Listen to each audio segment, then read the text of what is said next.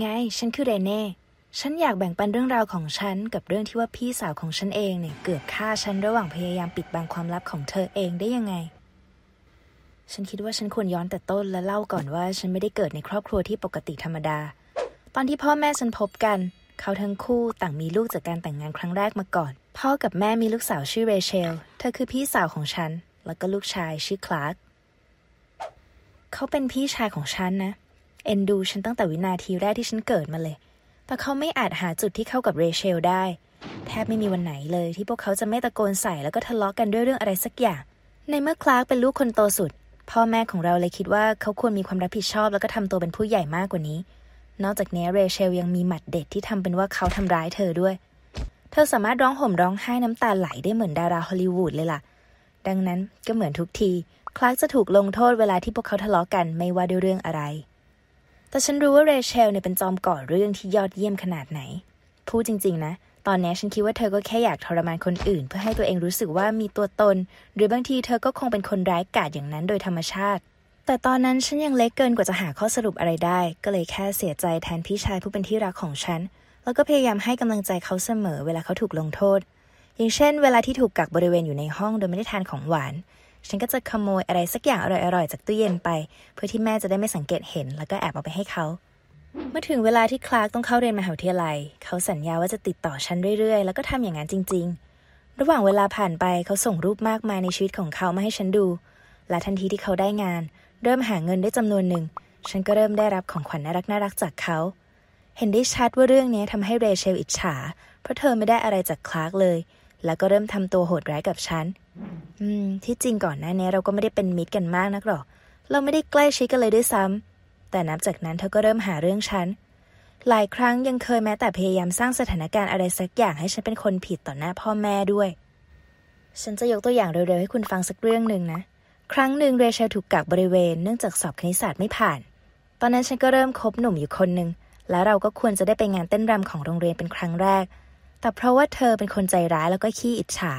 เธอเลยโกรธฉันแล้วก็ยัดซองบุหรี่ไว้ในกระเป๋าฉัน แล้วพอสตีฟผู้ชายที่ฉันคบอยู่มารับฉัน พ่อแม่ของเราก็มาที่ประตูแล้วก็ถ่ายรูปเรา แบบว่างานเต้นรำครั้งแรกของลูกๆ อะไรแบบนั้นน่ะแหละ แล้วเรเชลก็ตรงมาหาฉัน บอกว่าเธออยากได้น้ำหอมของฉัน ซึ่งเธอรู้ว่าอยู่ในกระเป๋า และใช่ เธอจงใจทำเพื่อให้ฉันเปิดกระเป๋าที่มีซองบุหรี่ต่อหน้าทุกคน แน่ล่ะ ซองตกลงมาแล้วก็ไม่มีใครเชื่อว่านั่นนะไม่ใช่ของฉัน เอาเถอะ ไม่ใช่แค่ฉันต้องถูกกักบริเวณและต้องอยู่บ้านไปทั้งสัปดาห์นะ แต่สตีฟยังบอกว่าเขาไม่อยากคบกับคนที่สูบบุหรี่ด้วย เฮ้ย เขาก็เลยไม่โผล่มาอีกเลย ยังมีอีกเรื่องหนึ่งนะที่แสดงให้เห็นชัดเจนมากเลยว่าไม่ใช่แค่พี่สาวของฉันจะเป็นคนโหดร้าย แต่เธอยังเจ้าคิดเจ้าแค้นด้วย เรากำลังช่วยแม่ของเราทำงานบ้านอย่างที่ทำปกติ และเรื่องของเรื่องก็คือเราเถียงกันตอนขัดเครื่องเงิน แล้วก็ทำความสะอาดเครื่องเคลือบในตู้ เธออยากยืมเสื้อบลาส์ของฉัน แต่ฉันไม่ให้ เพราะเธอตัวใหญ่กว่าฉันนิดหน่อย พูดตรงๆ คือฉันไม่อยากให้เธอทำเสื้อฉันย้วยหมดน่ะ โอ้ ฉันหวังจริงๆ ว่าอยากจะให้ตัวเองให้เธอยืมไปซะนะ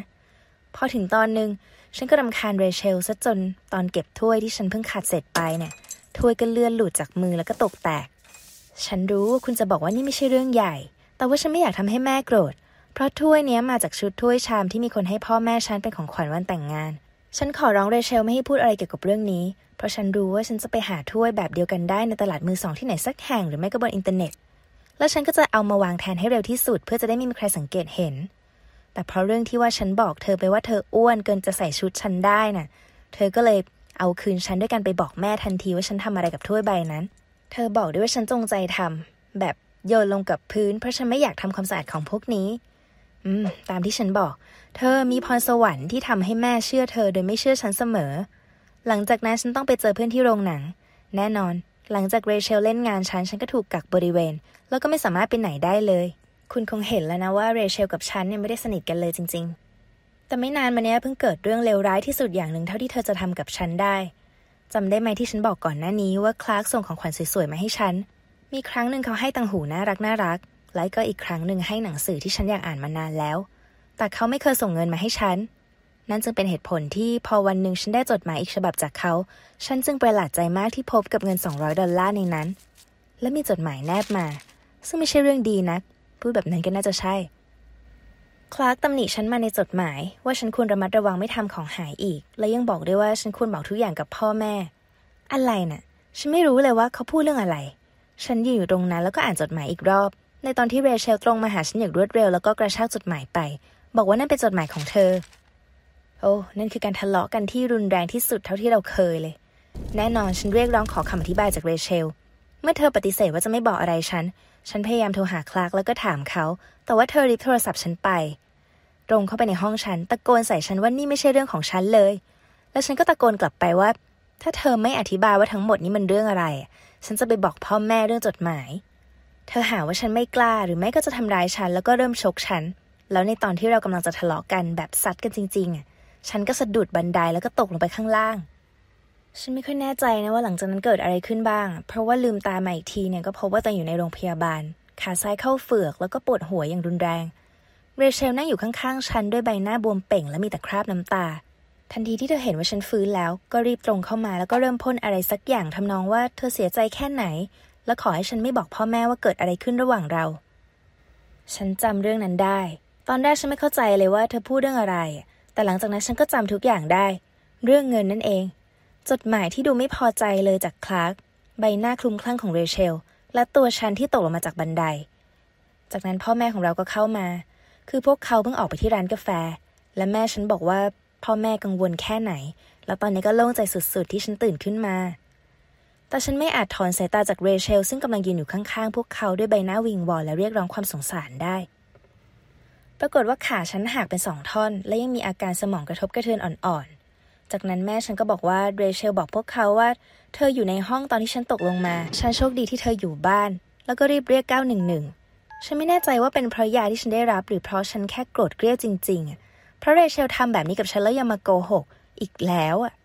แต่ฉันไม่สามารถทนได้ที่จะไม่บอกความจริงกับพ่อแม่ หรืออย่างน้อยก็คือเรื่องเงินแล้วก็จดหมายและอื่น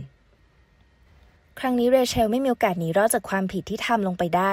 เธอสารภาพทุกอย่าง ปรากฏว่าเธอท้องกับแฟนหนุ่ม และพวกเขาตกลงว่าจะเก็บเงินกันเพื่อที่ว่านั่นแหละทำแท้งให้เธอ ด้วยเหตุผลที่เห็นได้ชัด เรเชลไม่สามารถขอเงินพ่อแม่ของเราได้ เธอรู้ว่าคลาร์กมีเงินและเขาจะช่วย แต่พวกเขาไม่ได้มีความสัมพันธ์ที่ดีกันอย่างที่คุณรู้ ดังนั้นแฟนของเธอก็เลยช่วยเรเชลแฮกบัญชีฉันและเขียนหาคลาร์กทำทีว่าเป็นฉัน แต่งเรื่องไร้สาระว่าจักรยานถูกขโมยไปแล้วก็ทำหนังสือเรียนหาย นึกดูสิเธอคิดเรื่องพวกนี้ออกมาได้ยอดเยี่ยมแค่ไหน เพื่อหลีกเลี่ยงความจริงที่ว่าฉันอาจได้รับข้อความที่ไม่จำเป็นต้องรู้จากคลาร์กซึ่งจะทำให้แผนเธอแตก เธอเลยบอกเขาไปว่าฉันน่ะถูกกักบริเวณ และแม่ยึดโทรศัพท์ฉันไป นั่นคือสาเหตุที่เธอขอไม่ให้เขียนอะไรถึงฉันจนกว่าจะได้โทรศัพท์คืน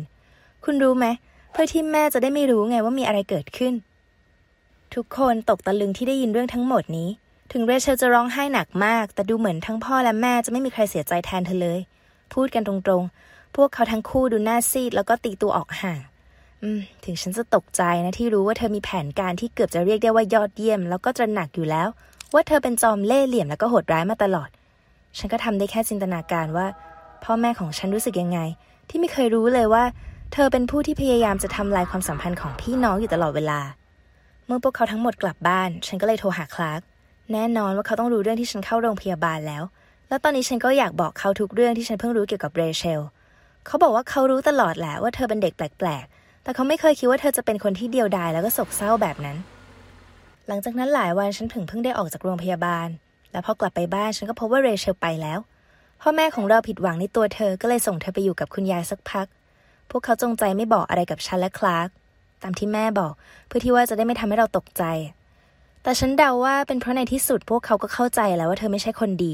และสมควรได้รับบทลงโทษของตัวเองจริง ๆ นี่ผ่านไปสัปดาห์หนึ่งแล้วนับตั้งแต่ที่เธอยังอยู่ที่นี่ และเราก็ยังไม่ได้คุยกันเลย ที่จริงฉันไม่แน่ใจว่าฉันอยากคุยด้วยหรือเปล่า และใช่ไม่มีใครในครอบครัวของเราสนับสนุนการทำแท้ง ดังนั้นเรเชลก็ต้องเตรียมตัวเป็นแม่ในอีก 6 เดือนที่กำลังจะถึง ฉันจะรอฟังความเห็นของพวกคุณเกี่ยวกับเรื่องราวของฉันในช่องคอมเมนต์นี้นะ แล้วก็คุณน่าจะกดตามช่องนี้ไว้ด้วย เพื่อที่จะได้ไม่พลาดเรื่องราวอื่น ๆ ที่น่าสนใจในอนาคต